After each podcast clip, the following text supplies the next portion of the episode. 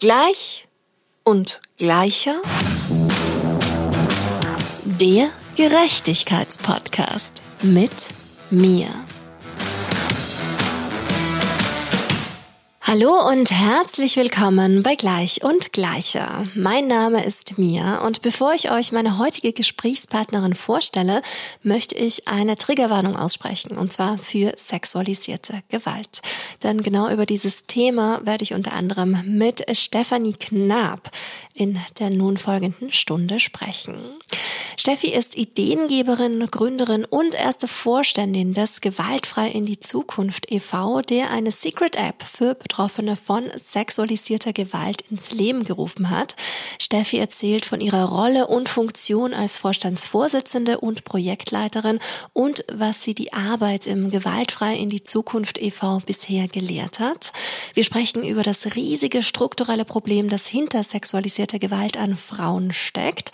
Steffi gibt Einblicke in ihre eigene toxische Beziehung, die sie hatte und erklärt, warum sie selbst vier Anläufe gebraucht hat, um von ihrem damaligen gewaltausübenden Partner loszukommen. Wir thematisieren das strukturelle Problem des weltweiten Frauenhasses, die problematische Berichterstattung über Femizide und die Chancen, die in der Bildung liegen. Ich persönlich freue mich sehr, dass wir einem so wichtigen Thema hier auch in diesem Podcast Raum geben können und bedanke mich bei euch sehr, sehr herzlich fürs Zuhören. Hallo, liebe Steffi. Hallo, hallo, hallo. Schön, dass du da bist. Ich freue mich sehr. Schön, dass ich da sein darf in deinem Palast einer, einer Wohnung. ja, es ist auf jeden Fall ein sehr großes Privileg, hier wohnen zu dürfen. Und ja, aber es gibt auch viele bunte Menschen, die den Ort so lebenswert machen. Das ist cool. Und es ist auch irgendwie so besonders, dass ich hier den Podcast aufnehmen kann, weil die ganze Energie, die so in den Räumen ist und so die Journey, die ich mir ausgedacht habe für die wunderbaren GästInnen, das soll halt alles dazu beitragen, dass wir hier am Ende ein maximal gutes Gespräch führen können. Es ist auch ganz spannend, wenn man in diesen Raum kommt. Man merkt, es ist total gedämpft und ruhig und schön und strahlt so eine Sicherheit aus. Also ich finde das total spannend. Ich weiß nicht, ob das durch die farbenfrohe Kleidung kommt oder weil es hier so schön muckelig ist. Ich finde das sehr, sehr schön hier.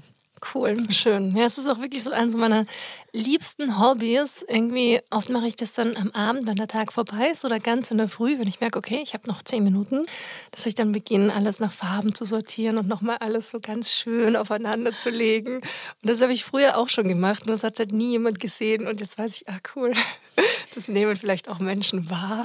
Ich nehme es wahr. Cool. Das freut mich. Das ist auch generell so eine, die sich gern bunt und farbenfroh anzieht. Ist dir das wichtig? Sehr. Ich war früher äh, in meiner Jugend ein sehr grauer Mensch, würde ich sagen. Und dann irgendwann habe ich angefangen, Blumenkleider zu tragen. Und meine Freundinnen nennen mich auch immer Blumensteffi, weil ich äh, im Sommer sehr, sehr farbenfroh durch die Gegend tanze. Rot, blau, grün. Das freut mich auch immer sehr, das tragen zu können. Und im Winter trage ich sehr, sehr häufig sehr knallige Farben, einfach weil Berlin sehr grau und sehr dunkel ist. Und mir fällt das dann häufig auf, wenn ich in der U-Bahn bin oder durch die Straßen laufe, dass die meisten Menschen schwarze Jacken tragen und ich dann total raussteche. Das will ich natürlich auch nicht, aber es ist halt irgendwie, ich mache mir den Winter so ein bisschen schön, indem ich einfach sehr farbenfroh aussehe. Cool, perfekt, perfekt. Ich habe wirklich lustigerweise gestern auch eine Podcast-Aufnahme gemacht für ein anderes Format. Da ging es genau darüber. Wir haben uns darüber unterhalten, warum diese schwarze Uniformität überhaupt da ist und wie cool das doch ist, wenn man das aufbrechen kann und vor allen Dingen, was es auch im Gegenüber bewirkt. So, das ist ja das eine, dass du dich dadurch anders fühlst und das andere ist ja auch, was das bei den Menschen macht, weil ich habe das Gefühl, es kommt total gut an. Ja, total. Ja. Also ich meine, schwarz ist auch eine interessante Farbe und Schattierung. Sieht halt automatisch immer edel aus, aber es ist halt auch sehr kühl. Ja, voll. Ja. ja, aber wir sind tatsächlich nicht zusammengekommen. Schade eigentlich. um, ja, klar, so ein kurzes Thema, Themenänderung. Es geht nicht mehr um Gerechtigkeit, es geht jetzt um Wohlfühl-Fashion. Farben und Wärme genau, und Kälte. Farben, aber Wärme ja. und Kälte, ja genau. Aber Steffi, du machst ja eigentlich was ganz, ganz anderes. Du hast einen großartigen Verein gegründet. Vielleicht möchtest du ein bisschen was erzählen über deinen Verein und dich. Ja, ich habe diesen Verein gegründet 2020, äh, nachdem ich beim Hackathon der Bundesregierung gewonnen habe. Da hatte ich mich Hals über Kopf beworben, nachts um, ich glaube, 21 Uhr, drei Stunden vor Deadline. Und dann zwei Wochen später war ich mit der Situation konfrontiert, dass die Bundesregierung gesagt hat, hey, Frau Knapp, äh, voll gute Idee, machen Sie das mal, Sie müssen das jetzt umsetzen. Und ich dann dachte, shit. Und ich dann diesen Verein gegründet habe, um das Projekt auch ein bisschen besser zu platzieren, aber auch, weil die Thematik halt so wichtig ist, dass es einen Verein oder eine Organisation braucht. Mhm. Und unser Verein heißt Gewaltfrei in die Zukunft e.V. mit Sitz in Berlin. Und was wir machen ist, äh, wir bieten betroffenen Frauen von häuslicher Gewalt eine Tarn-App an, also eine geschützte App. Und das ist so das, was wir machen, interdisziplinär mit vielen PartnerInnen. Macht sehr, sehr großen Spaß, ist sehr, sehr stressig, aber es lohnt sich. Cool. Ich würde gerne noch mal kurz einen Schritt zurückgehen und diese Gründungsphase von eurem Verein, weil ich habe mir das angeschaut. Die Gründungsmitglieder, die du dafür begeistern konntest, das ist ja wirklich ein Wahnsinn. Erstens aufgrund von der Diversität des Backgrounds aller Beteiligten und auch die Namen, die da zu finden sind. Das ist krass. Wie hast du das geschafft? Es ist ganz spannend, weil das Thema ja vor allen Dingen in der Corona-Zeit, also das Thema häusliche Gewalt in der Corona-Zeit wurde ja relativ öffentlichkeitswirksam bespielt. Können wir später nochmal drüber reden, ob ich das gut oder schlecht finde. Aber insgesamt war das Thema doch in vielen Köpfen da, auch in vielen Köpfen, die sich davor noch nicht mit der Thematik auseinandergesetzt haben. Und ich habe meine beiden Freunde, Joschka Suko und Thomas Wied, ähm, die beide bei der Kriminalpolizei hier in Berlin arbeiten, angesprochen, die gesagt haben, machen wir auf jeden Fall super gut, äh, total toll, das Thema so interdisziplinär aufzuziehen. Und habe dann geschaut, okay, welche AkteurInnen beziehungsweise welche Themenbereiche da nochmal reinspielen und habe dann gesehen, okay, Psychologie, Kriminologie, äh, Staatsanwaltschaft und habe dann ganz gezielt Personen angesprochen, die genau das machen und glaube ich, keine Person hat irgendwie kurz gezögert, sondern alle haben gesagt, okay, sofort machen, machen wir jetzt. Und wir haben uns innerhalb von einem Monat, glaube ich, gegründet und haben dann gesagt, okay, das ist unsere Satzung und wir reichen das jetzt ein beim Amtsgericht. Und dann ging es auch beim Amtsgericht super schnell. Also wir hatten sehr, sehr viel Glück mitten in der Corona-Zeit. Wow. Ja. Also ich glaube, alle Menschen da draußen, die schon mal einen Verein gegründet haben, wissen, das kann sich ja Monate, wenn nicht Korrekt. auch Jahre hinziehen. Die Gemeinnützigkeit war noch eine andere Geschichte. Das hat ein Jahr gedauert, aber schlussendlich kam auch hinzu und darüber sind wir auch sehr, sehr dankbar. Diese Form der Vereinsstruktur, fühlt sich das nach wie vor stimmig an für dich, in dieser Rechtsform auch zu arbeiten? Ja, total. Es gibt natürlich die, die Option, eine GmbH zu gründen, aber das hatten wir mal im Kopf, aber die Vereins, also vor allen Dingen gemeinnützigen Vereinen zu leiten. Also ich bin ja auch die, die Vorstandsvorsitzende. Das fühlt sich sehr, sehr stimmig an, weil wir auch einen Beirat gründen können und wir jetzt nach Schirmherrschaft oder Herrinnen äh, schauen, die uns da unterstützen. Und insgesamt ist das eine sehr, sehr, sehr gute Einsteigerorganisation, sagen wir mal so. Also ich hatte davor noch nie einen Verein, ich war noch nie Vorstandsvorsitzender eines Vereins. Und ich glaube, der nächstgrößere Step wäre gegebenenfalls eine GmbH. Vor allen Dingen, wenn wir jetzt in ganz Deutschland die App einsetzen, vielleicht auch immer in ganz Europa, was ja immer wieder gemauschelt wird mal schauen. Aber jetzt gerade fühlt es sich richtig und stimmig an. Mhm. Und was sind deine Hauptaufgaben als Vorstandsvorsitzende?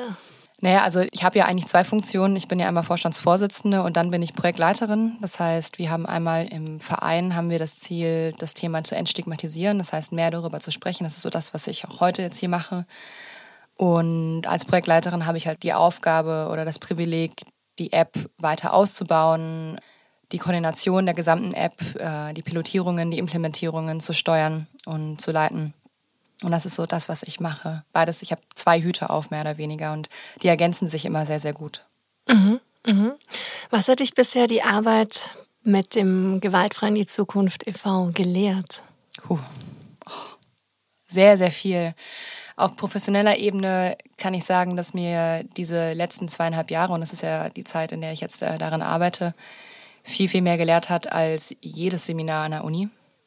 Ich habe gelernt, dass ich viel besser oder dass man, aber ich würde sagen, ich äh, viel besser aus Fehlern lernen als aus guten Sachen, die passiert sind. Ich habe gelernt, dass das Thema ein riesiges strukturelles Problem ist.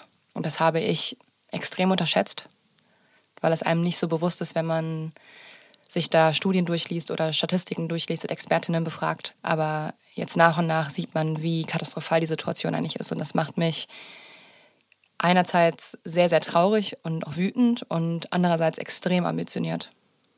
Wie bist du selbst zu dem Thema gekommen? Auch eine sehr, sehr gute Frage. Zum einen ist es so, dass ich grundsätzlich schon immer sehr, sehr großes Interesse hatte an Sozialpolitik. Also mit Anfang 20 bin ich nach Berlin gezogen und habe in einem Verein gearbeitet, in einer Organisation gearbeitet, die sich eingesetzt haben oder Menschen unterstützt haben, die mit posttraumatischer Belastungsstörung aus Auslandseinsätzen, also SoldatInnen, ähm, unterstützt. Und da habe ich halt gemerkt, dass ich einen sehr, sehr großen Hang dazu habe, Menschen zu unterstützen oder einen Raum zu geben, zu helfen, die selbst nicht die Möglichkeit haben, warum auch immer.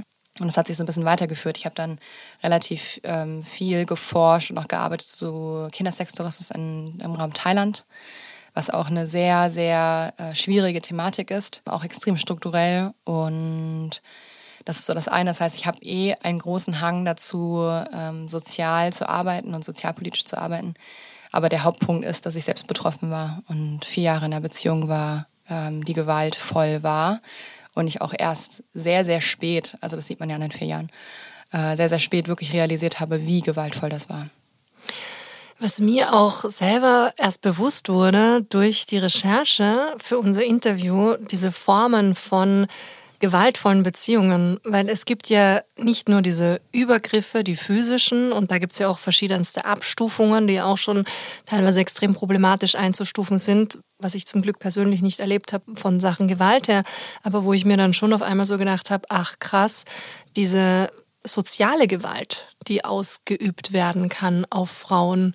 Und da habe ich mich sofort total in der Opferrolle wiedererkannt und habe auch so gemerkt, okay, krass, ich habe da einiges aufzuarbeiten und aufzuholen, was mir bis dahin überhaupt nicht bewusst war. Ich wusste schon, das war eine toxische Beziehung, aber das hat mir so diese Augen geöffnet, okay, krass.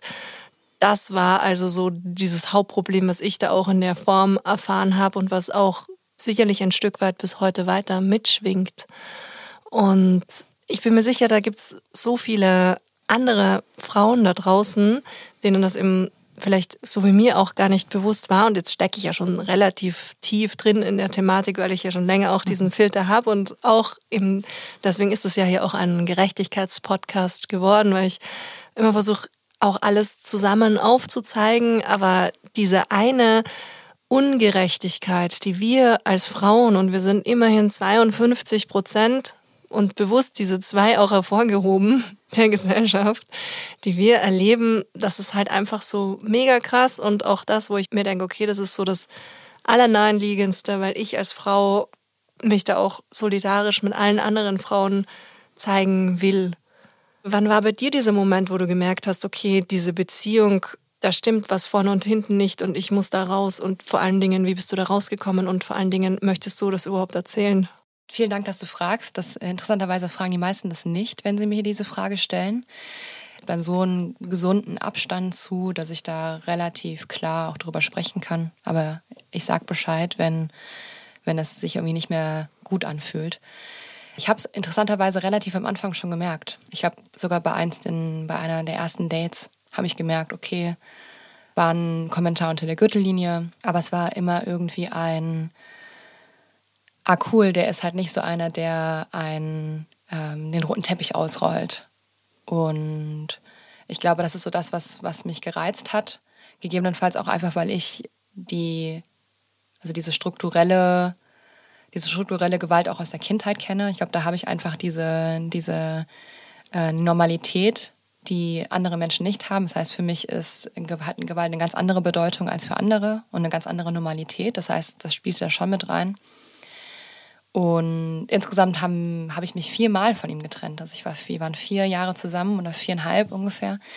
Und ich habe mich viermal getrennt und viermal stand er vor meiner Tür, weinend mit Grand Gestures, wie man das so schön sagt. Es gibt ja, das weiß ich mittlerweile auch, sehr viel psychologische Forschung zu genau diesem Thema, also Gewalt gegen Frauen, egal welche Form von Gewalt. Und es gibt dieses sogenannte Love Bombing und Love Sharing, ist das äh, ist der Begriff, der am meisten fällt, vor allen Dingen in dieser sogenannten First Love Phase oder in dieser, in dieser Verliebtheitsphase, wo Männer, die grundsätzlich strukturelle Gewalt ausüben, sich sehr, sehr viel Mühe geben. Und bei meinem gewaltausübenden Partner, den ich damals hatte, war das halt ähnlich. Und natürlich wusste er, dass, dass das, was er tut, nicht richtig ist. ähm, weil er sich immer danach entschuldigt hat und er hat ähm, dann immer geweint und hat gesagt, es tut ihm so leid und hat es dann erklärt, dass er auch eine schwierige Kindheit hatte und na, woher das alles kommt. Und für mich war das dann total logisch und ich dachte, naja, ich helfe ihm dabei, dass er das irgendwie ordnet. Und also der Punkt kam eigentlich, das waren mehrere Punkte, wo ich irgendwann gesagt habe, okay, es geht nicht mehr. Der erste Punkt war, dass meine beste Freundin Franzi irgendwann gesagt hat dazu, Steffi, ich kann mir das nicht mehr anhören. Jedes Mal rufst du mich an, dann erzählt sie mir, was passiert ist. Ich sage, du musst dich trennen, das ist nicht gesund. Und dann eine Woche später melde ich mich wieder bei dir und dann sagst du, hey, wie ist alles wieder gut? Ich habe ihn darauf angesprochen. Der hat sich entschuldigt, hat mir einen Ring gekauft oder ein Buch gekauft oder war mit mir essen und hat mir geschworen, dass er sich ändert und dass er sich jetzt eine Therapie sucht. Und sie hat dann gesagt, ich kann nicht mehr mit dir befreundet sein, weil das, ist, das tut auch mir extrem weh. Das war so der erste Punkt. Und als es dann passiert ist, also als äh, mir Franzi das gesagt hat, war ich auch sehr, sehr sauer, weil ich es nicht verstehen konnte. Im Nachhinein, retroperspektiv, verstehe ich es total. Und der Punkt kam aber im Sommer 2017, als ich dann irgendwann einen Brief von mir gefunden habe, weil meine Therapeutin mir immer gesagt hat, hey Steffi, wenn es wieder ganz, ganz schlimm ist, dann schreib dir selbst einen Brief, um dich daran zu erinnern, weil du weißt halt, wie dieser, wie dieser Kreislauf für dich ist. Also äh, Gewaltübergriff, egal in welcher Form, passiert, dann möchtest du dich trennen, dann trennst du dich meistens auch, dann steht er aber wieder vor deiner Tür oder macht, sagt wieder irgendwas und dann sagst du, das war gar nicht mehr so schlimm und dann geht es halt immer wieder weiter. Und sie hatte mir dann gesagt, ich solle mir Briefe schreiben. Und diese Briefe habe ich mir dann im Sommer 2017 durchgelesen und dachte dann, holy shit, was ist das? Warum, warum mache ich das? Und es war kurz bevor wir in, in Urlaub fahren wollten. Und ich habe dann entschieden, nicht mit ihm in Urlaub zu fahren. Er ist alleine gefahren. Und dann habe ich, also ich habe da schon den Schluss gefasst, Schluss zu machen. Das wusste ich auch. Habe es ihm da aber noch nicht gesagt. Und wusste aber, ich kann mich nur endgültig trennen. Wir haben zusammen gewohnt. Und die Wohnung verlassen, wenn er nicht da ist. Weil ich, nicht, ich hätte es nicht geschafft, wenn er da gewesen wäre. Und das war so ein Zusammenspiel aus ganz, ganz vielen Dingen. Aber so wirklich gelöst habe ich mich von ihm erst vor ein paar Jahren. Also das dauert ja auch sehr, sehr lange, bis man sich von so einer Gewaltbeziehung wirklich lösen kann. Mhm. Und das ist halt wirklich verrückt. Naja, und vor allen Dingen, was ja auch toll ist, dass du das geschafft hast, dass du das erstmal erkannt hast, dass du diesen tollen Rat bekommen hast und dass es dir dann auch möglich war, da wirklich einen Schlussstrich zu ziehen, weil das ist ja quasi, ich glaube, so wie ich das verstanden habe, nochmal eine Stufe noch schlimmer, wenn Männer dann dahingehend gewalttätig werden und die Frau aus dieser Beziehung nicht rauslassen wollen. Und das ist ja auch nochmal so, muss furchtbar sein. Ja, also es ist, äh, also ich habe mir dann auch selbst irgendwann nicht mehr vertraut, weil ich mir auch in den Momenten, wo es dann ganz schlimm wurde, habe ich mir selbst immer wieder gesagt, du, du musst da jetzt rausgehen. Und indem ich dann geblieben bin, habe ich ja mich selbst auch verraten. Und das ist, glaube ich, so das, was, wo ich am meisten enttäuscht von mir selbst war, dass ich das so, halt so weit habe kommen lassen. Und auch gerade diesen ganzen Versprechungen immer Glauben geschenkt habe. Und auch irgendwann auch mich selbst in Frage gestellt habe, ob es alles wirklich passiert ist, ob es wirklich so schlimm war, ob ich mir das nicht eingeredet habe, ob er das wirklich gesagt hat, ob er das wirklich getan hat. Und das war, glaube ich, so das, was mich komplett wahnsinnig gemacht hat. Und es ist ganz spannend, weil eine Zeit lang war das auch immer noch so, auch jetzt Retro, also vor ein paar Jahren. Und ich habe dann ab und zu, weil ich immer dachte, man muss ja als coole Frau, muss man mit dem Ex-Freund befreundet sein. Möchte jetzt jeder Person, die jetzt zuhört, sagen, das ist nicht der Fall. Man muss das nicht tun, wenn man da keine Lust drauf hat. Ja, aber ich habe das jahrelang geglaubt und war dann mit ihm sporadisch befreundet. Wir haben uns dann alle paar Monate mal getroffen. Und dann irgendwann hat er mir erzählt, dass er seine Therapie jetzt abgebrochen hat. Und wir haben einen mündlichen Vertrag miteinander gemacht. Und zwar, dass er zur Therapie geht, sich äh, therapieren lässt. Und dass er aber auch keiner anderen Frau das nochmal antut. Weil als ich ausgezogen bin, war das für ihn, glaube ich, auch ein Weltuntergang. Und das hat mir auch sehr, sehr wehgetan, das so zu sehen. Und ich glaube, für mich dachte ich, fängt ein neues, neues Kapitel für ihn an. Und dann irgendwann ein paar Jahre später habe ich ihn dann getroffen und dann sagte er ja und er hat eine neue Freundin. Und, aber die ist auch irgendwie ein bisschen zu dick und die ist ein bisschen zu dumm. Und ähm, ob ich mich mal mit ihr treffen kann. Also er hat seine Therapie abgebrochen, weil er jetzt gesehen hat, dass äh, dieser gewalttätige Part ist halt ein Part von ihm und das müssen Frauen akzeptieren. Und ob ich dann seine Freundin treffen kann, um ihr zu sagen, wie sie mit umzugehen hat. Und ich war zum allerersten Mal so baff, dass ich einfach nur angefangen habe zu lachen und gesagt habe, hör zu, du, wenn ich dich treffe, dann werde ich dir auf jeden Fall sagen, dass sie mit dir Schluss machen muss. Und dann war es auch so, dass ich sie dann getroffen habe, wenige Wochen später, und sie mir dann erzählt hat, was passiert. Und es halt haargenau zum Teil sogar viel schlimmer ist als das, was er bei mir gemacht hat. Und ich, glaube ich, zum allerersten Mal so richtig, richtig wütend wurde, weil es halt nicht mir passiert ist, sondern einer anderen Person. Und ich gemerkt habe, okay, ich bin durch all diesen Shit gegangen und dachte früher, ich bin da durchgegangen, aber immerhin wird er keinen anderen Frauen das antun. Und er macht es trotzdem.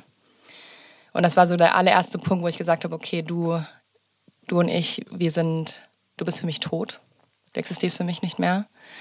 Und ja, und das ist, glaube ich, so das Strukturelle dahinter, was viele Personen, die in dieser Position sind, Gewalt zu erfahren, unterschätzen, ist, dass Gewalt strukturell ist und Gewalt passiert immer wieder. Und ich meine, das ist das, was sein Partner ja gerade auch gesagt hat, dass die Rückfallquote vor allem bei Sexualdelikten halt so, so groß ist.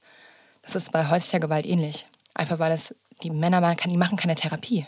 Die denken, das ist halt so, sie sind halt Männer.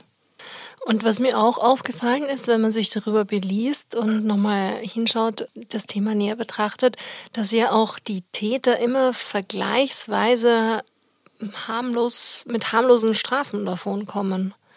Oder siehst du das auch so? Ja, total. Total.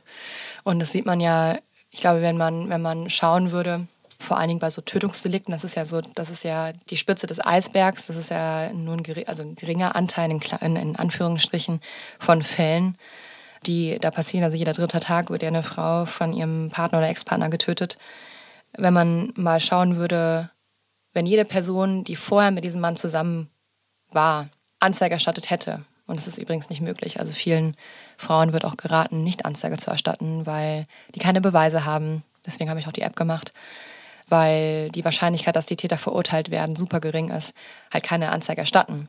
Und wenn man schauen würde, wie strukturell das ist, und das, das würde man sehen, würde man einfach sehen, wie katastrophal das ist, dass das ja nicht von heute auf morgen kommt, sondern das ist etwas, was sich wie ein roter Faden durch das Leben von, von Männern zieht. Mhm.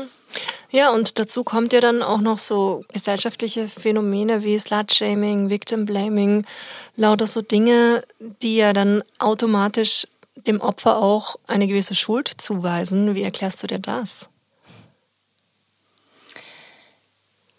Wir haben ein riesiges Problem mit Frauenhass. Nicht nur in Deutschland, sondern auf der ganzen Welt. Interessanterweise, obwohl wir 52 Prozent der Population auf der Welt ausmachen, sind wir immer noch das niedrigere Geschlecht.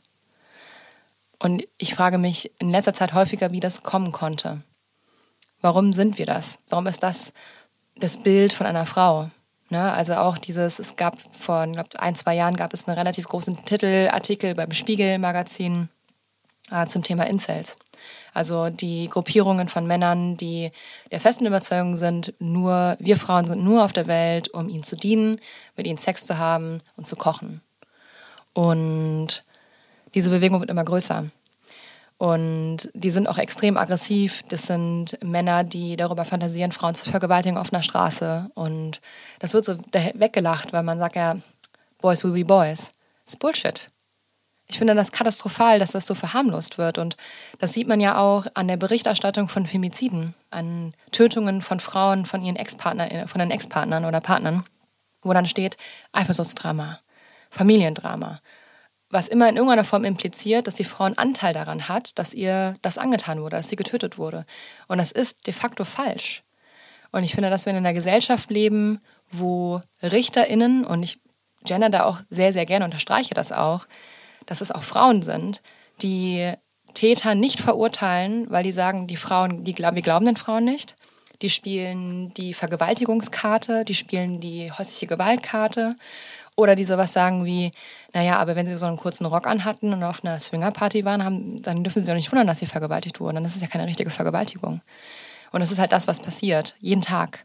Und es gibt sehr, sehr viele Organisationen. Eine der größten oder bekanntesten sind die MIAs hier in Berlin, die auch Widely Ref machen. Das sind Erfahrungsberichte von Müttern, die im Sorgerechtsstreit leben mit den gewalttätigen Partnern, die jedes Mal darüber berichten, was für Sätze fallen bei solchen Gerichtsverhandlungen, was sich die Frauen anhören müssen. Und auch Christina Klemm schreibt in ihrem Buch Akteneinsicht sehr, sehr viel über diese Fälle. Äh, Christina Klemm ist eine Familienrechtsanwältin hier in Berlin, die sehr viel mit Betroffenen von häuslicher Gewalt spricht, die leider auch sagen muss, manchmal lohnt es sich nicht, Anzeige zu erstatten oder manchmal rät sie es nicht, weil die Retraumatisierung ist, die Wahrscheinlichkeit zu retraumatisieren ist riesig und der Effekt, und zum Beispiel eine Verurteilung, wird es nicht geben. Das sieht man ja auch in der Statistik. Also das ist ja auch einer der Gründe, warum ich das gemacht habe. Weil ich hatte die Idee der App, das eine. Das zweite ist, dass ich die Statistik gelesen habe, in der stand, 85 Prozent aller eingeleiteten Strafverfahren in Berlin werden eingestellt aufgrund fehlender Beweise. Also zum Thema häusliche Gewalt. Wie erklärt man sich das? Und ich meine, die Zahlen sind katastrophal. Jede Stunde werden mindestens 13 Frauen von ihrem Partner schwer verletzt. Jede Stunde? Ja. Krass. Krass, also während wir hier sprechen. Korrekt. 13 Frauen deutschlandweit? Deutschlandweit. Hm. Und das sind halt so Zahlen, die mich fassungslos machen, weil ich auch nicht verstehe, warum es da keine Allyship gibt. Sowohl bei Männern als auch bei allen anderen Geschlechtern. Also auch Frauen. Warum gehen nicht Frauen mit auf die Straße? Und das ist so das, was ich auch bei dem Edition F-Interview gesagt habe, was mich ein bisschen irritiert, warum das so ist. In Spanien gab es ja 1999 diesen Fall von der Frau, die jahrelang, jahrzehntelang von ihrem Partner wirklich schwer äh, misshandelt wurde, vergewaltigt wurde und die mehrfach Anzeige erstattet hat und die Polizei gesagt hat, so what, also jetzt stelle ich mal nicht so an. Und die sich dann von ihrem Partner getrennt hat und der Partner aber sie nicht in Ruhe gelassen hat, bis sie dann irgendwann bei so einer Fernsehsendung war und dann darüber offen berichtet hat. Und der hat sie dann irgendwie abgefangen auf dem Weg nach Hause und hat sie dann mit Benzin übergossen und angezündet. Und das ist dann so durch die Spanische Republik gegangen. Da sind 200, 300, 400.000 Menschen auf die Straße gegangen und haben gesagt, okay, es reicht. Und das sieht man auch in Frankreich. Also diese Bewegung von Feministinnen, die sagen, okay, auch wenn ich nicht betroffen bin von häuslicher Gewalt, bin ich in irgendeiner Phase betroffen, weil andere Frauen erleiden das. Und ich möchte, dass es aufhört. Und das haben wir in Deutschland nicht so. Und ich frage mich wirklich, woran das liegt. Ob das eine fehlende Solidarität ist. Ich vermute in, in meiner persönlichen Meinung, und natürlich bin ich biased, dass auch Frauenhass in den Köpfen von Frauen sind. Also wie häufig ich gehört habe, aber es hat er bestimmt nicht so gemeint. Oder, aber warum hast du ihn denn auch gefragt? Oder war der denn betrunken? Aber er hatte doch eine schlechte Kindheit. Das ist ja nicht solidarisch. Die Frage, die mich am meisten aufregt, und das sage ich auch immer sehr gerne, ist, aber warum geht die Frau denn nicht einfach? Warum bist du denn nicht gegangen, Steffi? Warum warst du denn vier Jahre mit dem zusammen? Das kann doch nicht so schlimm gewesen sein. Ja, doch schon. Und anstatt zu fragen, okay, warum gibt es denn Männer, die vergewaltigen? Warum gibt es denn Männer, die schlagen? Wo eigentlich der Fokus drauf liegen sollte. Das wird halt nie gefragt. Mhm, mh. Ja, das große Warum. Und vor allen Dingen, wie lässt sich das ändern? Ich versuche ja immer so konstruktiv wie möglich in meiner Arbeit vorzugehen und ich stelle mir diese Frage halt auch ganz intensiv erstmal zu verstehen, warum das so ist. Und ich glaube auch, dass du gesagt hast, dass dieser Frauenhass auch in den Frauenköpfen selbst drinnen ist ich meine, wir alle kennen das, diese Stutenbissigkeit oder so, dieser, ja, eben, wenn Frauen beginnen, die Krallen auszufahren, hat es nochmal eine andere Qualität, als wie wenn dich ein Kollege nicht mag oder irgendwie ein, ein Konkurrent, eine Konkurrentin, das finde ich immer so die härtere. Und aber auch gleichzeitig dieses Bild, was auch, jetzt springe ich ein bisschen, gerade was eben so Stutenbissigkeit betrifft, es kann nur die eine geben. Gab es ja auch gerade ein sehr, sehr gutes Buch dazu das sind alles, alles so Themen, die einfach irrsinnig gut zu diesem Patriarchat passen, in dem wir leben. Und auch gleichzeitig, meiner Meinung persönlich, dass es halt einfach an allen Ecken und Enden an Bewusstsein fehlt. Ja.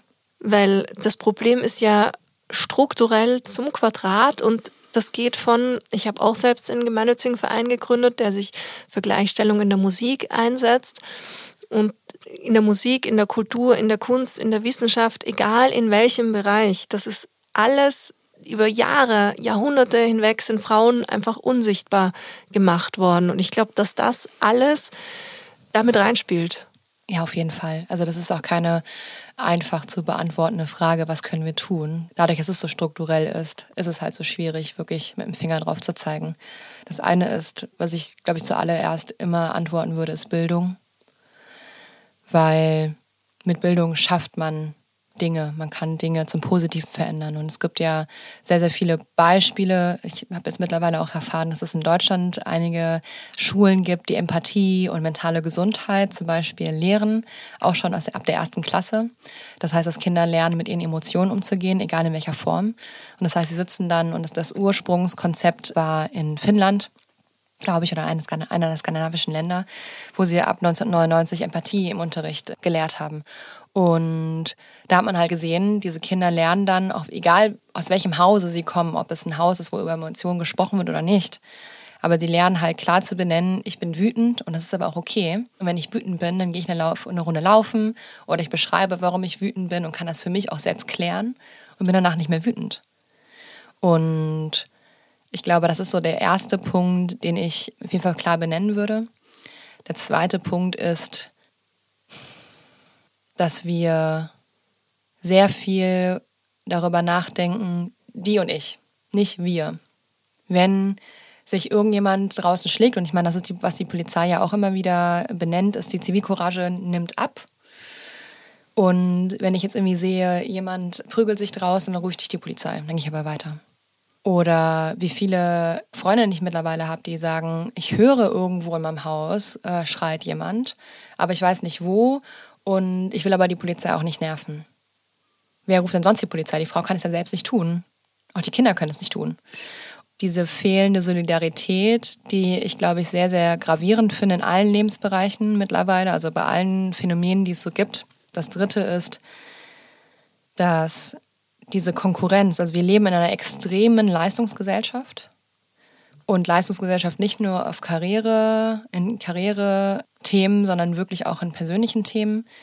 Was ich merke ist, ich wurde so erzogen, mein Ziel im Leben muss, ich muss eine Frau werden, also verheiratet und Kinder bekommen, Haus, Auto, also das, was, glaube ich, jeder Person in Deutschland gesagt wird oder grundsätzlich und in der westlichen Gesellschaft. Und da wird immer gesagt, du musst die Schönste sein. Dein einziger Fokuspunkt ist, du musst einen Mann bekommen, dann musst du Kinder bekommen. Das ist der Sinn deines Lebens. Und ich habe es aber nie hinterfragt. Und was aber dann automatisch passiert, ist, dass dann gesagt wird, okay, alle anderen Frauen sind aber deine Konkurrentinnen, weil du brauchst ja einen Ehemann. Das ist ja dein Ziel im Leben. Und deswegen entsteht ja auch diese, diese extreme Konkurrenz unter Frauen.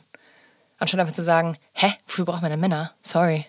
Also, ist ja voll anstrengend. Und ich erinnere mich immer gerne an eine Frau, die ich in Griechenland im Urlaub mal kennengelernt habe. Die war, glaube ich, 45, hatte sie mir gesagt, nachdem ich sie gefragt hatte. Und sie sah aber aus wie, ich würde sagen, maximal 35. Und ich habe sie gefragt, was ihr Geheimnis ist. Und sie hat gesagt, sie hat keinen Mann und sie hat keine Kinder. Und das Problem, was ich grundsätzlich habe in unserer Gesellschaft, ist, dass definiert wird, ab wann du Frau sein darfst, ab wann bist du Mann, ab wann bist du divers. Dass es so klare Labels gibt und es musst du erfüllen, sonst bist du nicht genug. Und ich glaube, das ist auch ein ganz, ganz großer Part. Und ich bin eh dafür, dass alle Menschen Therapie machen müssten.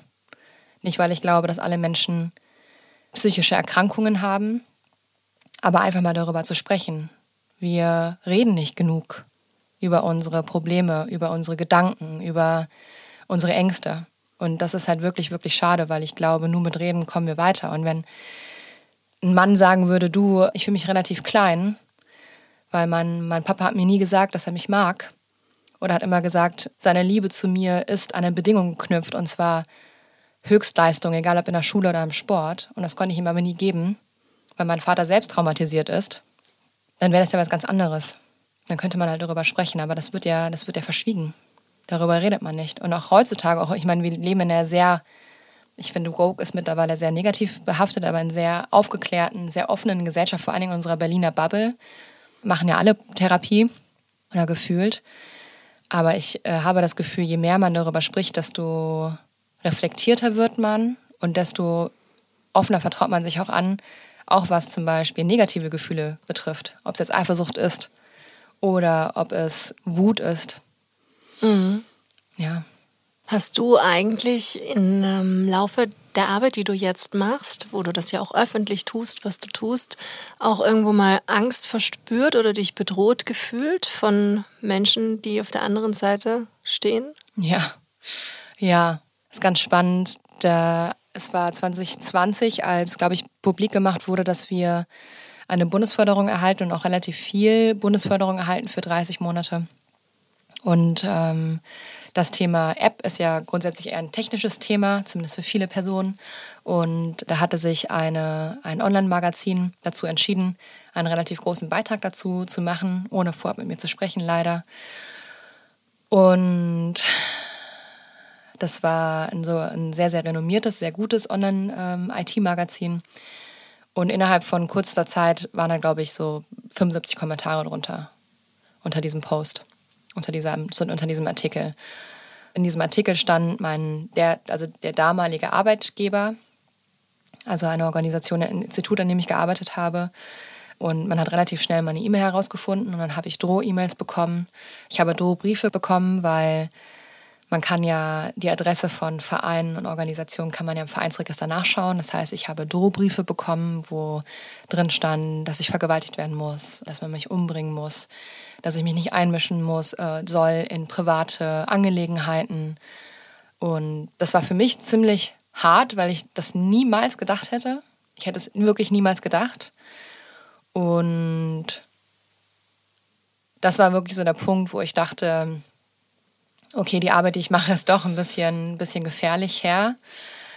Und ja, das war so der Punkt. Und es kommt auch immer wieder, also es gibt immer wieder ein paar E-Mails, die so kommen über unsere Webseite, wo irgendwas drinsteht von wegen häusliche Gewalt, da sind die Frauen selbst schuld. Und wenn die Frauen gehen, äh, wenn die Frauen nicht gehen, obwohl der Partner sie verprügelt, dann haben die es nicht anders verdient. Und also diese, diese ganzen E-Mails bekomme ich auch.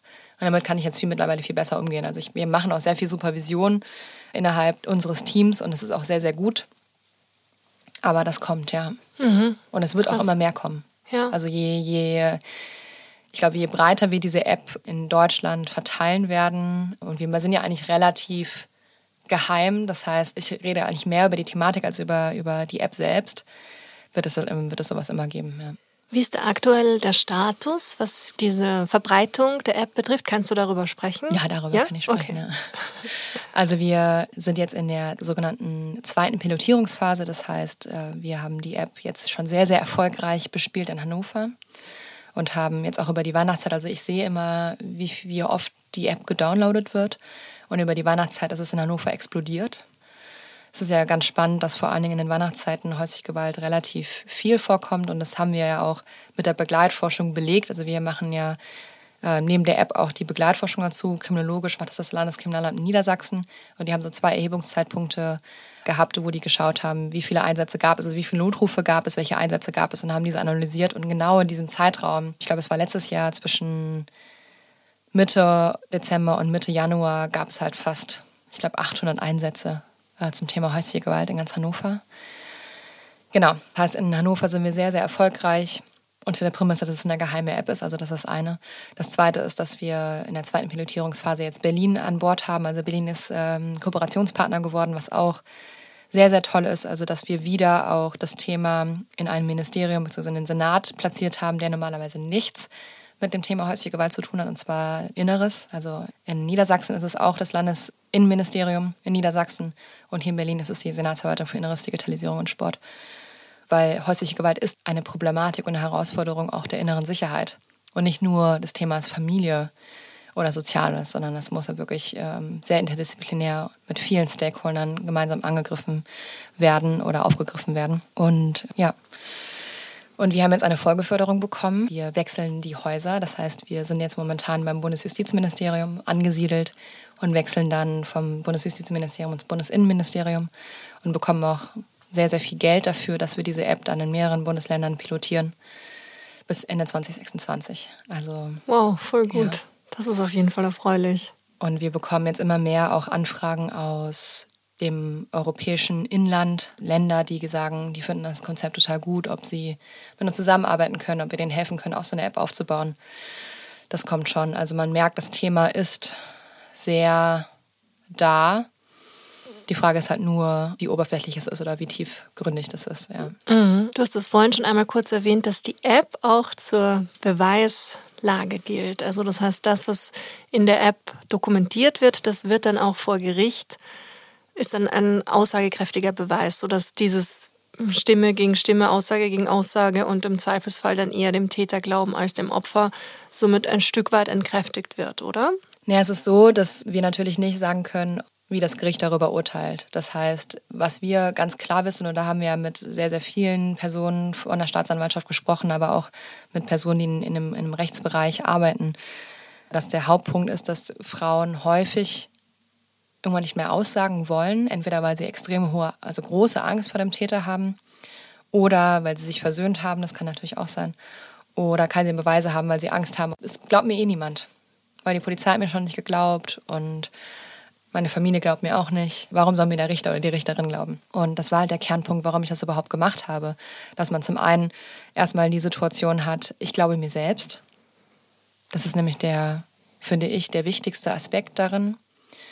Weil wenn ich täglich beleidigt werde, kann ich gar nicht mehr sagen, wann das das schlimmste Mal war. Und mit dieser Dokumentation ist es halt möglich, dass man genau aufschreibt, okay, was ist jetzt passiert, mein gewaltausübender Partner hat mich beleidigt, hat gesagt, ich bin dickes Stück Scheiße. Vielleicht ist es ja auch ein Stück weit so wie die Briefe, die du an dich selbst genau, geschrieben hast. Genau, oder? das war die Idee, dass okay. man halt einfach aufschreibt und sagt, was passiert ist. Und die Gerichtsverwertbarkeit kommt hinzu, wenn man jetzt mal ähm, davon ausgeht, dass es sich um psychische Gewalt handelt, dass man genau beschreibt, was der Täter gesagt hat und dass man das dann abspeichert und dann sieht man einmal auf dem, in der App selbst, okay, ich habe heute am 3. Januar 2023 diesen Eintrag gemacht und den kann ich auch nicht mehr löschen oder ändern. Und der bekommt dann so einen, einen digitalen Stempel. Das ist ein Stempel mit der höchsten BSI-Zertifizierung von der Bundesdruckerei, den wir da nutzen. Und das ist so das, was den Frauen einmal hilft, zu rekonstruieren, was passiert ist und wie oft. Weil irgendwann verschwimmt das. Also bei mir ist es auf jeden Fall verschwommen. Ich wusste irgendwann nach ein paar Monaten nicht mehr, okay, war das jetzt einmal die Woche oder war das, war das zweimal am Tag? Oder wenn es in diese Phasen gab, wo es gut lief. Und das ist ja das, was man auch immer benennen muss, dass ähm, gewaltausübende Partner ja nicht ständig Gewalt ausüben, sondern das ist ja das Schwierige daran, dass sie dann zwischendurch auch wieder richtig toll sind. Und die Person, in die man sich verliebt hat. Und man dann den Fokus dann wieder mitbekommt, indem man sieht, Moment mal, der hat ja diese zwei Seiten. Der ist ja nicht nur die eine Person, sondern er ist auch die andere Person. Und das, das Zweite ist, dass ähm, mit der App auch, also dass man mit der App auch Fotos machen kann. Das heißt, man kann, wenn man blaue Flecke hat zum Beispiel, kann man ähm, da Fotos machen und die bekommen dann auch so einen Stempel. Und dann vor Gericht irgendwann, also die werden dann verschlüsselt, diese Bilder. Und die werden dann, können dann der Staatsanwaltschaft äh, vorgelegt werden, relativ einfach.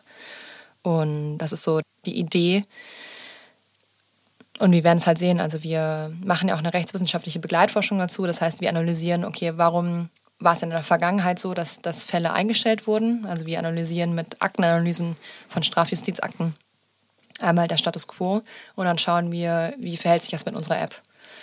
Weil natürlich, wir können dem Gericht nicht vorschreiben, was sie zu glauben haben und was nicht. Also die Glaubhaftigkeit der Betroffenen ist halt immens. Und ich glaube, viele auch unserer, unserer PartnerInnen sagen halt, dass die Glaubhaftigkeit steigt, wenn die Frau selbst daran glaubt und das auch sehen kann.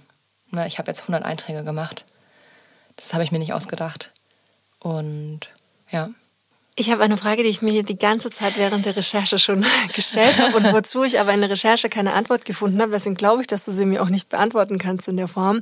Aber wenn ich etwas höre von Menschen, von denen ich denke, dass sie davon betroffen sind und denen diese App gut tun würde, wie finden die die? Oder das ist ja auch was, was so geheim bleiben muss wie möglich, damit auf der anderen Seite auch die Täter, die ja theoretisch auch zuhören könnten, dass die die nicht finden und dass eine Secret App bleibt. Genau, also das ist ja das, was äh, unser Alleinstellungsmerkmal ist, dass es halt keinen Namen dieser App gibt. Also der, der wird auch niemals veröffentlicht. Wir wissen, dass es auch schon ähnliche Projekte gab, wo die einen ähnlichen Ansatz hatten wie wir und die hatten aber den relativ viel Werbung dafür gemacht und dann war die App innerhalb von wenigen Monaten wirklich verbrannt, weil wenn man den Namen gegoogelt hat, hat man gemerkt oder gesehen, sofort gesehen, häusliche Gewalt-App. Deswegen legen wir das nicht offen. Wir legen auch nicht offen, wie die Frauen da rankommen. Das Einzige, was man sagen kann, ist, dass wenn die Personen sich an jemanden wenden, dann finden sie sie. Okay. Ja, und das ist halt einfach die, die Sicherheit, die vorgeht. Und ich verstehe auch total, also es ist auch immer, ich werde halt häufiger angefragt von Journalistinnen, von großen Zeitungen, die halt ganz, ganz großes Interesse daran haben, logischerweise diese App zu verteilen. Also erstens kann ich denen das nicht und ich will denen das auch nicht sagen. Einfach weil ich garantieren möchte, dass wenn die Frau die App nutzt, dass die App auch wirklich nicht gefunden werden kann, wenn der Täter das durchsucht oder das irgendwie googelt oder wie auch immer. Und da gehen wir einfach auf die, auf die sichere Seite. Okay, also wenn du willst, dann findest du sie und kannst dir dann auch sicher sein, dass du die sicher verwenden kannst. Das ist ja das Wichtigste. Korrekt, ja. Okay. Was wünschst du dir? Was soll die App bewirken? Ja, zuallererst, was die App ja neben des Tagebuchs ja auch anbietet, ist einfach eine sehr, sehr umfassende Informationsbeschaffung. Das heißt, wir haben ja ganz am Anfang oder relativ viel auch mit Betroffenen gesprochen, die entweder betroffen waren oder betroffen sind, immer noch, also immer noch aktuell in der Beziehung sind. Und haben dann ganz aktiv gefragt, was brauchst du denn? Welche Informationen brauchst du? Was sind so das, was dir geholfen hätte damals? Und wir haben da die App so ganz spezifisch aufgebaut mit und klären eigentlich umfassend auf. Also einmal, was ist häusliche Gewalt überhaupt? Weil ganz viele, was du am Anfang ja auch gesagt hattest, dass sie gar nicht bewusst war oder dass ganz vielen gar nicht bewusst ist, wie viele Formen von häuslicher Gewalt es gibt. Weil die Idee von vielen ist, häusliche Gewalt bedeutet nur, mein Partner schlägt mir ins Gesicht. Das stimmt aber nicht. Es gibt psychische Gewalt, die wirklich, wirklich schlimm ist. Es gibt soziale Gewalt, wirtschaftliche Gewalt, digitale Gewalt. Das sind alles Gewaltformen, die sind immens und haben auch einen immensen Effekt auf die, auf die, auf die Frau, auf die Psyche der Frau. Und ähm, dementsprechend geben wir sehr, sehr viele Hinweise, was so Mythen sind. Wir klären auf über diese, diese Kreisläufe, die ich auch persönlich durchgemacht habe. Und wir zeigen halt auch sehr, sehr viele Zitate an von den Frauen, mit denen wir zusammengearbeitet haben. Das heißt, zuallererst, was ich mir wünsche, ist, dass wir Frauen mit dieser App bestärken. Zu realisieren, dass das, was ihnen passiert, nicht normal ist und sie das auch nicht verdienen. Weil ich persönlich dachte immer, ich habe das verdient, dass mein Partner mich beleidigt. Ich habe gedacht, äh, ich habe es verdient, wenn ich vergewaltigt werde. Und das ist so das, was ich mir auch jetzt gar nicht mehr vorstellen kann, weil ich jetzt zum Beispiel in einer total gesunden Beziehung bin und ich mir gar nicht mehr vorstelle, wie das überhaupt passieren konnte, dass ich da nicht rauskam für vier Jahre. Und ich aber weiß, was ich damals gedacht hatte. Und ich dachte wirklich, vielleicht habe ich es ja verdient, vielleicht bin ich ja nicht gut genug, vielleicht muss ich ja sexier sein oder warum will ich eigentlich nicht mit meinem Partner schlafen? Er muss ja mit mir schlafen, weil ich bin, muss ja eine gute Frau sein, was ja so intrinsisch drin ist. Wenn man sich die Medien anschaut, Musik, Filme, Bücher, die ja so sehr darauf bezogen sind, Frauen müssen dienen. Ja, und Frauen werden extrem sexualisiert. Ja, genau. Genau. Und das ist so das, das allererste, was ich mir wünsche, dass wir, also neben der App, aber auch in der Öffentlichkeit mehr darüber sprechen, wie strukturell das Problem eigentlich ist und auch die Frauen und weiblich gelesenen Personen realisieren, dass egal welche Art von Gewalt niemals okay ist, dass niemand Gewalt verdient und dass es immer einen Weg raus gibt. Ich glaube, das ist so das, was ähm, mir am meisten geholfen hat, dass ich realisiert habe, das Leben geht dann weiter, weil ich dachte, das Leben geht nicht weiter, die Welt wird untergehen, wenn ich mich trenne weil er mir das halt immer so gesagt hat. Und das war total der Befragungsschlag, das zu realisieren, dass das nicht so ist. Das heißt, für mich ist da wirklich der Punkt, dass die App überhaupt genutzt wird, ist schon ein riesiger Schritt, weil das bedeutet, dass die Frauen realisieren, was ihnen passiert und dann diese Selbstermächtigung, selbst aktiv zu werden, egal was auch immer. Wir verlangen ja auch nicht von den Frauen oder wir wollen ja auch nicht von den Frauen, dass sie sich trennen, sondern die müssen selbst entscheiden, was für sie gesund ist. Und ich glaube, das ist so das, was ich mir wünschen würde, dass Frauen Entscheidungen treffen, die ihnen gut tun, die sie glücklich machen. Ich möchte, dass Frauen sich geliebt fühlen und realisieren, dass sie Liebe verdienen. Also das eine. Und das zweite ist natürlich auch in einer gewissen Form Strafverfolgung. Weil es wird immer Männer geben, die ihren Frauen Gewalt antun oder die Frauen grundsätzlich Gewalt antun, egal in welcher Form. Und Ich bin zum Beispiel nicht der Überzeugung, dass Gewalt aufhört, wenn man Personen in den Knast schickt. Das ist leider nicht so, hat man ja gemerkt. Es gibt sehr viele Gegenbeispiele gegen Studien dazu. Aber dass man einen anderen Umgang findet und dass man in der Politik, und das ist ja das, was ich nebenbei auch mache, diese politische Arbeit und diese politische Aufklärung, dass man realisiert in der Politik, in Anführungsstrichen, wie maßgeblich auch das gesellschaftliche Bild dazu beiträgt, dass solche Gewalttaten gefördert werden zum Teil. Und wenn man zum Beispiel, und das ist das, was ich äh, sehr gerne als Beispiel nenne, und das ist ganz spannend, es gibt ja diese Statistik, jede dritte Frau ist betroffen im Laufe ihres Lebens. Das heißt, ich gehe durch die Bar, ich gehe durchs Restaurant und ich zähle alle drei Frauen ab und sehe, jede dritte Frau, entweder war sie betroffen, ist betroffen oder wird betroffen sein im Laufe ihres Lebens. Und das ist total wahnsinnig. Aber das zieht bei den Personen irgendwie nicht. Also auch vor allem im Bereich Wirtschaft oder Politik äh, wird dann gesagt, ja, kennen wir schon die Zahl. Aber wenn ich sage, dass häusliche Gewalt mindestens 4,9 Milliarden Euro pro Jahr kostet, dann horchen alle auf. Was viel Geld. Und auch die Effekte auf die Kinder. Ja, also gibt ja Studien dazu, dass wenn Kinder, selbst wenn Kinder passiv die Gewalt erleben, passiv bedeutet, sie gucken zu, die hören es mit, wie der Mann die Frau, die Mutter beleidigt oder schlägt oder ihr irgendeine Form von Gewalt antut und die kopieren das. Das heißt, die Mädchen werden mit sehr hoher Wahrscheinlichkeit später selbst betroffen von häuslicher Gewalt und die Jungen werden selbst Täter. Und dass man da nicht zwischengerätscht und sagt, Moment mal, das machen wir nicht. Das ist, glaube ich, so die Katastrophe. Mhm. Mhm. Ich glaube, das ist auch extrem, ein extrem wichtiges Thema. Das ist dieses Gelernte von zu Hause aus bei den Kindern. Ich merke das bei uns. Wir leben in einem sehr gewaltfreien Haushalt und es geht alles sehr harmonisch und friedlich zu. Und selbst wenn wir, ich würde, es ist nicht einmal ein Streit, aber es ist einfach ein, eine Diskussion zu was weiß ich für einem Thema. Und selbst da sagt der Größere schon, nicht streiten, nicht streiten. So, der geht sofort dazwischen und das ist, das ist aber kein Streit, das ist eine angeregte Diskussion, würde ich sagen. Klar, wir haben verschiedene Meinungen, aber es ist noch nicht einmal eine Meinungsverschiedenheit. Und da wurde mir auch bewusst, wie unglaublich sensibel diese Kinder sind und ja. dann sowas zu erleben und selbst davon ein Leben lang geprägt zu sein. Ja. Ja.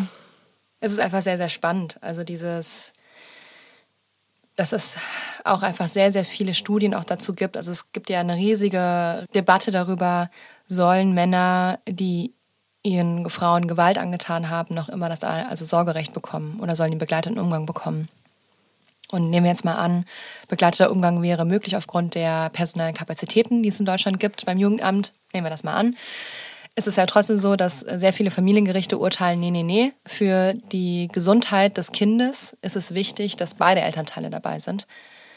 Das stimmt nicht. Und da gibt es genug Studien zu, dass Kinder von gewalttätigen Tätern natürlich extrem traumatisiert werden, weil die stehen irgendwo zwischen den Stühlen. Das heißt, das erste große Problem ist, dass die Männer noch immer Zugang haben zu der Frau, das heißt immer noch Gewalt ausüben können über die Kinder und auch manipulieren über die Kinder. Das heißt, Papa hat gesagt, du bist das und das. Papa hat gesagt, du machst das und das. Das ist Manipulation. Und das Zweite ist, dass die meisten Femizide passieren bei der Kindesübergabe oder passieren nach einer Trennung. Und dass Gerichte immer noch darüber urteilen und es ist passiert noch immer, auch heutzutage, ich denke auch im Jahr 2023 wird dieses Urteil mehrmals kommen, nur weil der Mann schlägt, heißt es nicht, dass er ein schlechter Vater ist. Doch ist er. Und mich macht es wirklich fassungslos, dass wir immer noch auf dieser Ebene kommunizieren und es sagen und nicht darüber sprechen, wie schlimm Gewalt eigentlich ist gegenüber Frauen und welche Wirkung es auf die Kinder hat. Und ich kann nur jedem empfehlen, sich darüber zu informieren. Es gibt sehr, sehr viele Podcasts darüber. Ich glaube, ein Podcast den kann ich gerne nochmal dir schicken. Der wird verlinkt in den Show Notes. Der wird, der wird verlinkt, wo drei Frauen begleitet werden von einer Journalistin, die schwere Gewalt erfahren haben, auch nachweislich erfahren haben und trotzdem der gewaltausübende Partner es geschafft hat, dass den Frauen das Sorgerecht entzogen wurde. Weil wir in Deutschland im, bei Gericht immer noch das Problem haben, dass es bestimmte Bilder gibt von Frauen. Ne? Frauen sind hysterisch, Frauen sind zickig, Frauen sind emotional. Und zum einen gibt es die Situation, ich bin selbstbewusst, ich bin eine erfolgreiche Frau und ich wurde vergewaltigt und mir wurde Gewalt angetan. Und selbst wenn ich gut damit umgegangen bin und trotzdem will, dass der Täter verurteilt wird und ich sitze vor Gericht und kann das relativ klar und stabil benennen, wird mir gesagt, ne, kann nicht sein, weil du holst nicht rum. Das heißt, wir glauben dir nicht. Fallen gelassen. Wenn aber ein Kind involviert ist, nehmen wir mal an, es gibt einen gewaltausübenden Partner, es gibt auch ein Kind, passiv betroffen und die Frau ist emotional traumatisiert und die weint vor Gericht, da sagt das Gericht, also ob sie äh, fähig sind, Mutter zu sein und für das Kind zu sorgen, das, das äh, wage ich immer zu bezweifeln, deswegen bekommen sie das Sorgerecht nicht. Und das ist das, was passiert. Jeden Tag. Und das macht mich so fassungslos. Weil egal, was wir Frauen machen, ob wir stabil damit umgehen, ob wir gut damit umgehen oder nicht, es wird uns entweder geglaubt oder nicht.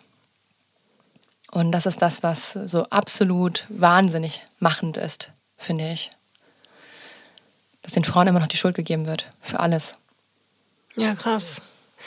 Und was aber auf der anderen Seite auch unterstreicht, wie unglaublich wichtig deine Arbeit ist. Und, Und deine Arbeit? ja, ich habe mir jetzt gerade so gedacht, ey, wir bräuchten einfach so eine richtig große Lobby einfach. So eine richtig, richtig, richtig krasse Lobby aber in so vielen eine Gerechtigkeitslobby. Am ja. besten eine internationale, die sich genau für sowas einsetzt und ja, riesengroße Aufklärungskampagnen. Ja, für mich ist aber immer noch die Frage, wie bekommen wir die Leute da rein und wie bekommen auch alle Geschlechter da rein?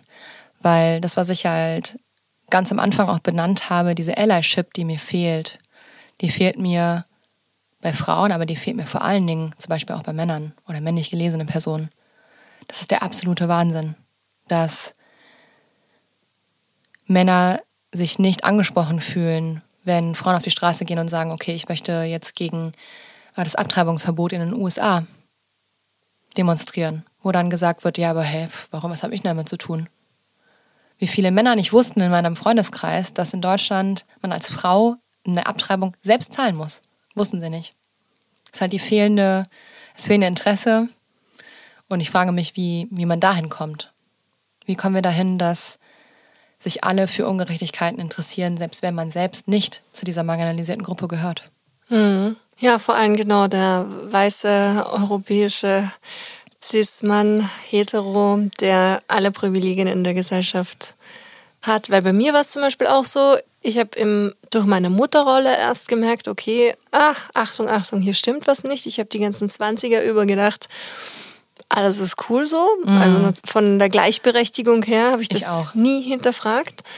Und dann habe ich das einmal festgestellt, was eigentlich so Sache ist.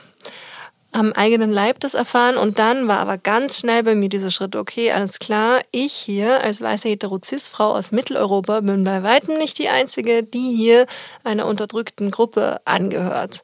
Und so hat sich das ganz schnell bei mir entwickelt und diese Hoffnung habe ich auch, dass das bei anderen Menschen so sein wird. Und bei mir ist es ganz extrem so, wenn ich was höre und auf etwas aufmerksam gemacht werde, dass ich dann sofort denke, okay, alles klar, und was machen wir jetzt so? Was ist die mhm. Lösung? Was kann ich tun? Was kann ich tun, um dir zu helfen? Und ganz oft, vielleicht, das passiert mir dann auch, auf der anderen Seite ein bisschen naiv oder halt dieses, ich glaube dir und ich helfe dir. Und mhm. dieses Empowerment ist für mich selbstverständlich. Und deswegen möchte ich so gern auch bewirken, dass dieses Selbstverständnis ganz viele andere Menschen auch haben. Und ja, aber ich will einfach, ich würde so gern da rausgehen und sagen, okay, cool, das müssen wir jetzt machen und genauso machen wir es.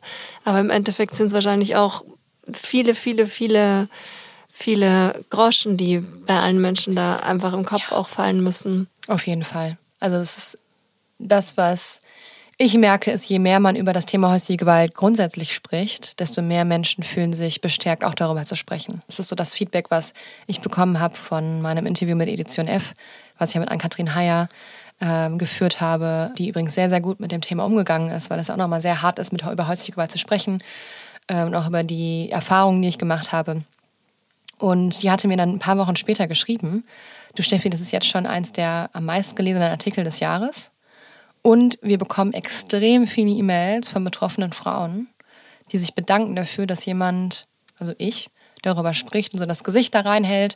Und das war das allererste Mal, dass ich so offen darüber gesprochen habe. Davor habe ich ja nie erwähnt, dass ich selbst betroffen war, sondern ich habe immer gesagt, ich habe mal eine Statistik gelesen und das hat mich aufgewühlt. Und ich glaube, je mehr Menschen darüber sprechen, ähnlich wie es bei MeToo ja auch lief, dass man sieht, das sind halt Frauen wie du und ich, denen das halt passiert, egal ob weiße Cis-Frau oder People of Color, so wie ich, die einen Migrationshintergrund haben oder Menschen, die äh, eine Behinderung haben, die eine Beeinträchtigung haben. Wir alle sind betroffen. Übrigens auch Menschen mit Behinderungen sind noch viel häufiger betroffen als mhm. Frauen ohne. Und trotzdem gibt es nur sehr, sehr wenige Frauenhäuser oder Fachberatungsstellen, die barrierefrei sind. Nicht, weil sie nicht wollen, sondern weil sie die finanzielle Möglichkeit nicht haben, das umzubauen. Mhm. Und das ist halt das Problem in Deutschland, dass das Thema immer noch extrem unterfinanziert ist, obwohl die Zahlen steigen. Ja, krass. Ich schaue gerade so hier auf die Zeit, weil Frauen mit Behinderung, die ja dreimal so oft, glaube ich, davon betroffen sind. Sehr gut. Sehr gute Hausaufgaben gemacht, ja. das wollte ich auch mit dir besprechen. Die ganze Frauenhaus-Thematik. Oh mein Gott, das wollte ich eigentlich auch alles mit dir besprechen. Ich habe hier wirklich hier, ich kann es dir mal kurz zeigen, hier so eine extrem lange Liste an Fragenkatalog. Und ich glaube, ich habe dir... Nee, also keine Sorge. Vielleicht gibt es einfach Teil 2 irgendwann mal. Aber das, das, würde ich mich sehr freuen. Es gibt auf jeden Fall, nein, es gibt noch zwei Fragen, die muss ich dir stellen, okay. weil die gibt es in jeder Podcast-Folge. Und eigentlich haben wir ja auch schon viel darüber gesprochen, aber trotzdem wird es mich noch mal so kanalisiert von dir interessieren, weil du bist ja hier in einem Gerechtigkeitspodcast. Was bedeutet dir Gerechtigkeit? Oh, das ist eine sehr, sehr gute und sehr komplexe Frage. Äh, Gerechtigkeit bedeutet für mich, dass alle die gleichen Möglichkeiten haben.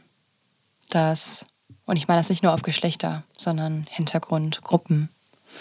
Wir haben in Deutschland ein riesiges Problem mit der Schere, die immer weiter auseinandergeht. Das heißt für mich heißt Gerechtigkeit ähm, auch, dass Personen, die alles haben, auf die Personen schauen, die nichts haben und es nicht degradierend tun, sondern sagen, hey, ich bin total privilegiert und ich möchte dir etwas von meinem Kuchen abgeben. Das ist für mich Gerechtigkeit. Dass alle Personen, egal woher sie kommen, den gleichen Zugang haben zu Bildung, zum Gesundheitssystem.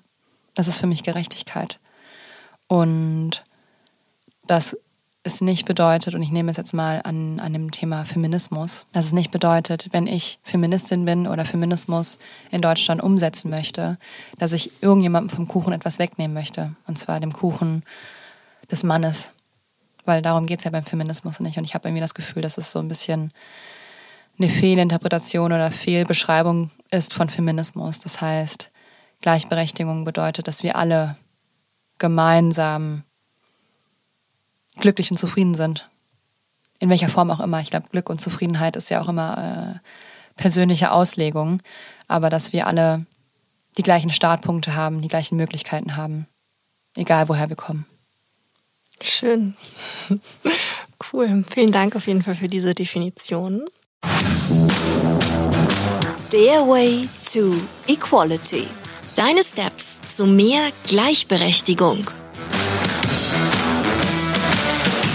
Dann gibt's noch eine Kategorie, die hm. in diesem Podcast niemals fehlen darf, und das ist der Stairway to Equality.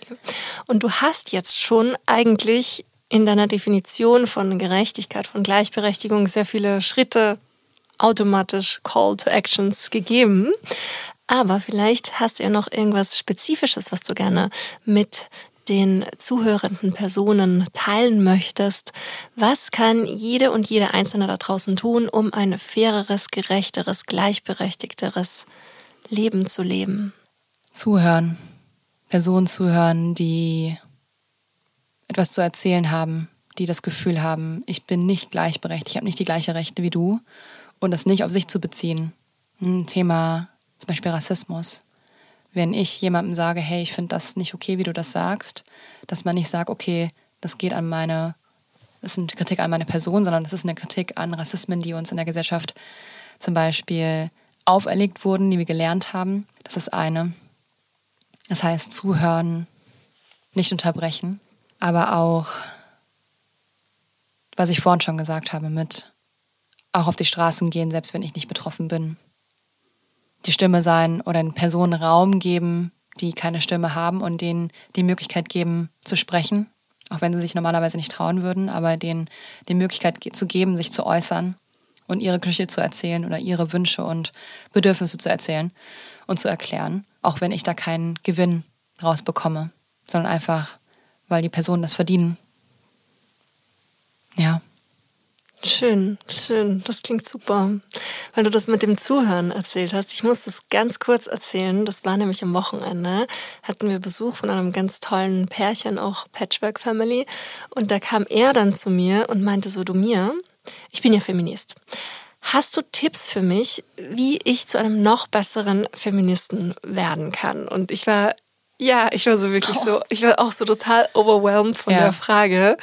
Und dann habe ich so begonnen nachzudenken und habe eben so im Laufe des Nachmittags dann versucht, mir, ich, mir hat diese Frage nicht mehr losgelassen. Ich habe mich so darüber gefreut und dann ist irgendwie so, ist so eine Tipp- und Trick- und Dingmaschine in mir angegangen und ich war total, ja, glücklich über die Frage und das vielleicht so als positiven Abschluss auch, dass es auf jeden Fall diese hoffnungsvollen und hoffnungsschimmernden, auch männlich gelesenen hetero-cis-Männer gibt, die auf unserer Seite sind.